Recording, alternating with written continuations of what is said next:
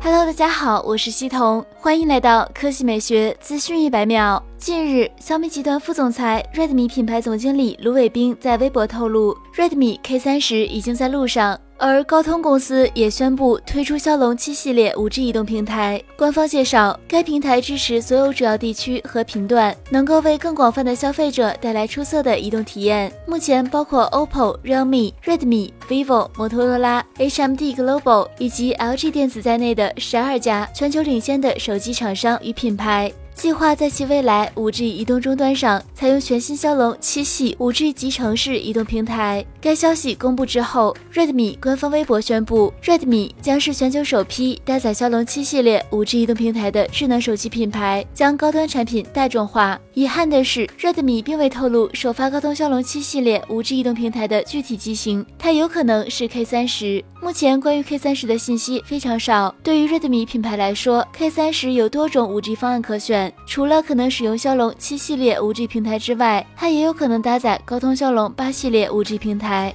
好了，以上就是本期科技美学资讯百秒的全部内容，我们明天再见。